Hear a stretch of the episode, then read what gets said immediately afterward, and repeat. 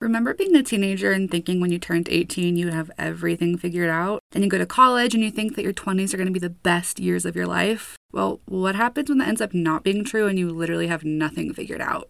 It's me. I'm what happens. Hi, I'm your host, Amber Rose, and this is my brand new podcast, Midnight Meltdown, where crying is our hobby and judging is not in our vocabulary. Each week, I'm going to be rehashing my life experiences so that you might feel a little bit better about your own dating, work experiences, friendship troubles. I may be 26, but I can promise you I'm just as confused as you are. Living, laughing, and loving is not easy, take it from me, so let's talk about it. Join me on Mondays for all new episodes of Midnight Meltdown, and we can try and figure out this life thing together.